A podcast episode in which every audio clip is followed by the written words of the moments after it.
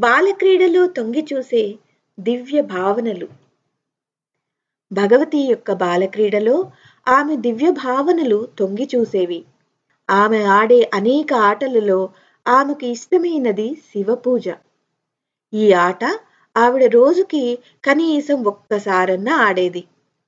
అప్పుడప్పుడు ఆమెకి ఇష్టమైన ఈ ఆట రోజుకి రెండు మూడు సార్లు ఆడేది. ఆటకి ప్రారంభం భగవాన్ మహాదేవుని ప్రతీక చిహ్నం తయారు చేయడం ద్వారా మొదలయ్యేది. తన అక్క ఓంవతి మరియు చిన్ననాటి స్నేహితురాలు సుఖమతితో కలిసి మట్టితో శివ ప్రతీక తయారు చేసేది. దానిని విధిపూర్వకంగా స్థాపించిన తరువాత పుష్ప దీప నైవేద్య మరియు బిల్వ పత్రాలతో పూజ చేసే క్రమం మొదలుపెట్టేది. ఈ పూజ చాలా భక్తిగా ప్రేమగా చేసేవారు. పూజ అయిన తర్వాత అందరూ భగవాన్ శివుని యొక్క పంచాక్షరి మంత్రము ఓం నమ శివాయ జపం చేసేవారు. ఆటలో పాలు పంచుకునే మిగతా బాలికలు చేసే జపము చాలా తొందరగా పూర్తయిపోయేది. కానీ భావసమాధిలో మునిగిపోయిన భగవతి చాలాసేపు ఓం నమ శివాయ మంత్రజపం చేసేది. ఒక్కొక్కసారి గంటలు గంటలు గడిచేవి. ఆటలో పాల్గొని మిగతా బాలికలకు విసుగు వచ్చేది అలసిపోయేవారు. ఒక్కొక్కసారి ఆమెను అలాగే ఒంటరిగా వదిలేసి మౌనంగా వెళ్ళిపోయేవారు. ఆ రోజు లేక మరుసటి రోజు మళ్ళీ కలిసినప్పుడు వాళ్ళు భగవతిని అడిగేవారు. శివ పూజ చేస్తూ ఉంటే నీకేమవుతుంది? జపం చేయడానికి కళ్ళు మూసుకున్న నీవు లేచే ప్రసక్తే లేదా? మేము కూడా నీతో పాటు పూజకు కూర్చుంటున్నాము కదా. ఇలా మైమర్చిపోవడం లేదే? జవాబుగా భగవతి యొక్క చిన్నారి మొహం మీద ఒక రహస్యాత్మకమైన చిరునవ్వు వెలసింది. ఈ చిరునవ్వులో దాగి ఉన్న రహస్యాలు ఆమెతో పాటు ఆడే బాలికలకు తెలియదు. ఎవరికి ఈ పూజ? మహాశక్తి యొక్క ఆరాధ్య దైవమైన ఆ మహాశివుని కొరకు ఉన్న ఆంతరిక అనురాగము యొక్క అభివ్యక్తి అని తెలిసేది కాదు. ఈ పూజలో ప్రీతి పురాతన లఖైన కోయి పూర్తిగా సార్థకము అవుతుంది. అప్పుడప్పుడు ఆమె పెద్ద వదిన ఆమెను అడుగుతూ ఉండేది లాలి నువ్వు ఇంతసేపు పూజలు ఎందుకు చేస్తున్నావురా? ఎప్పుడు చూసినా శివుని యొక్క చిత్రము ప్రతీకా ముందు కళ్ళు మూసుకొని కూర్చుని ఉంటావు. వదిన యొక్క ఈ ప్రశ్నలకు జవాబుగా ఆమె నవ్వేది. ఇలా జవాబు ఇచ్చేది అరే నేను ఏమీ పూజలు చేయటం లేదు ఇది ఆట మాత్రమే. కానీ అన్ని ఆటలలో ఈ ఆట నాకు చాలా ఇష్టం. ఆమె యొక్క ఈ మాటలకు ఎవరు ఏమీ అనేవారు కాదు. ఇలాగే రోజు ఈ ఆట కొనసాగుతూ ఉండేది. ఈ ఆటలో కొత్తదనం కలపటానికి తన నాన్న జస్వంతరావు సహాయం తీసుకునేది. ఆమె ఆయనను శివపురాణంలోని గాథలు వినిపించమని కోరేవారు.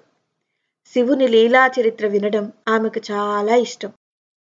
భగవాన్ మహాకాలుని దివ్య చరిత్ర వినుచున్నదని తెలియలేదు. ఆమె మనోప్రాణాలకు అంతరాత్మకు చాలా సుఖాన్ని ఇచ్చేది ఈ కథ. ఆమె మళ్ళీ మళ్ళీ వాటిని వినిపించమని అడిగేవారు. జస్వంతరావు గారు కూడా తన గారాల పట్టీకి చాలా రసవంతంగా శివుని లీలలు వినిపించేవారు. ఆయనకి ఎప్పటికీ ఆ లీలామయి ఆయన ముందే స్వయముగా బాలరూపములో ఉండి తన యొక్క ఆరాధ్య దైవము మరియు తన సర్వస్వము అయిన శివుని చరిత్ర చెప్పుచున్నట్లే ఉండేది. ఈ ఆంతరికమైన భావసత్యము ఎవరికీ తెలిసేది కాదు. ప్రత్యక్షముగా తెలిసే సత్యం ఏమిటంటే వినేవారు చెప్పేవారు. ఇద్దరూ భగవంతుని లీలలు వినేవారు. వింటూ చెప్పుకుంటూ భక్తిరసంలో మునిగిపోయేవారు. ఈ శివలీలలలోని ఏదో ఒక అంశము శివపూజలలో కలపబడేది. ఒకసారి శివరాత్రి యొక్క ప్రసంగము కలపబడితే ఇంకోసారి శివ వివాహ కథ కలిపేవారు. ఈ విధంగా ఆటలో కొత్తదనము వచ్చేది. తనతో కూడా ఆడుకునే బాలికలలో ఉత్సాహం వచ్చేది. అందరూ ఆటకు కావలసిన వాతావరణం పూర్తిగా కష్టపడి తయారు చేసుకునేవారు. ఆమె చిన్ననాటి స్నేహితురాలు సుఖమతి ఆమె సహచరే కాక అనుచరి కూడా. ఆమెను మాతాజీ చాలా ప్రేమతో సుఖమన్ అని పిలిచేవారు. తన ప్రాణప్రియ సఖి భగవతికి ఏది ఇష్టమో సుఖమన్ అదే చేసేది. భగవతి సాన్నిధ్యం వల్ల ఆమెకు కూడా శివపూజలో పరిపూర్ణమైన విశ్వాసం ఏర్పడింది. శివపూజకు సంబంధించిన ఏ పనినైనా ఆమె చాలా ఆనందంగా చేసేది. భగవతికి ఈ ఆటలో అనేక దివ్యానుభూతులు వచ్చేవి. కానీ వాటి రహస్యము అర్థము పూర్తిగా ప్రకటితము అయ్యేవి కావు. శివపూజ చేస్తూ భావమగ్నమైనప్పుడు ఆమె అంతఃచేతనలో అనేక దృశ్యాలు కనిపిస్తూ ఉండేవి. ఆమెకు ఇలా అనిపించేది. శివ భగవానులు ఒక తెల్లని పొడిగైన సన్నని శరీరధారి అయిన యువకునిగా రూపము దాల్చినట్టు కనిపించేవారు. మొదట ఈ యువకుని రూపము అస్పష్టంగా కనిపించేది. కానీ తర్వాత చాలా స్పష్టంగా రూపం కనిపించేది. ఈ యువకుడు సాధారణంగా ఆమెకు ఒక చిన్న గదిలో పూజా వేదిక మీద ప్రజ్వలితమై ఉన్న సాధన వేదిక మీదున్న దీపం ముందు ధ్యాన స్థితిలో ఉండి కనిపించేవారు. అతని ముఖమండలము మీద ఆమెకు అపూర్వమైన తేజస్సు కనిపించేది. ఈ దృశ్యము ఆమెకు అంతర్మనస్సులో మళ్ళీ మళ్ళీ కనిపించేది. మళ్ళీ మళ్ళీ ఈ దృశ్యాన్ని చూసి ఆమె ఆశ్చర్యచకుతురాలు అయ్యేది. శివపూజ చేస్తుంటే ఈ విచిత్రానుభూతి ఎందుకు వస్తుంది అని ఆలోచించుకునేది. అప్పుడప్పుడు మనస్సులో శివుడు స్వయంగా అవతరించాడా అని ఆమెకు అనిపిస్తూ ఉండేది. ప్రభువు స్వయంగా తన సృష్టిలో యుగ ప్రత్యావర్తనం చేయటానికి ఒక నూతన యుగ ప్రవర్తన చేయటానికి వచ్చాడా అనిపించేది. తన ఈ ఆలోచనల గురించి ఆవిడ మళ్ళీ మళ్ళీ ఆలోచిస్తే ఇది నిజం అనిపించేది. ఆమెకు ఆ మహాయోగి యువకుని రూపములో శివుని స్వరూపం ప్రత్యక్షమయ్యేది. మనస్సులోనే అతనిని శివశివ అనుకుంటూ నమస్కారము చేసుకునేది.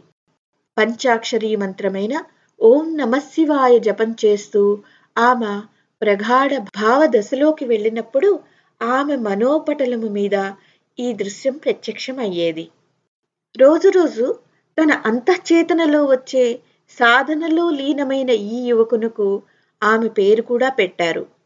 మహాయోగి శివ్. ఇది ఆమె తన భావ సమాధిలో సాక్షాత్కరించిన సత్యానికి ఇచ్చిన పేరు.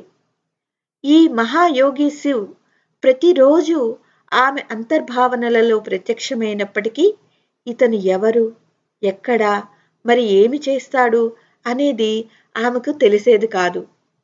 కానీ ఎప్పుడు ఆమె ధ్యానంలోకి వెళ్ళినా లేక తన శివపూజలలో ధ్యానమగ్నమైన ఆమె హృదయంలో ఈ మహాయోగి శివ్ ఎవరైనప్పటికీ ఖచ్చితంగా ఈయన భగవాన్ శివుడే అన్న తీవ్ర స్ఫురణ ఆమెకు కలిగేది. అంతేకాక ఏదో విధంగా తన భవిష్యత్తు కూడా ఈయంతో తప్పనిసరిగా జోడింపబడి ఉంది అని స్పష్టం అయ్యేది. వీరి ద్వారా చెయ్యబడే ఏదో ఒక పనిలో సహకరించడానికే తను జన్మించిందేమో అని అనుకునేది. ఆటలాటలలోనే ఆమె శివపూజ మొదలుపెట్టింది.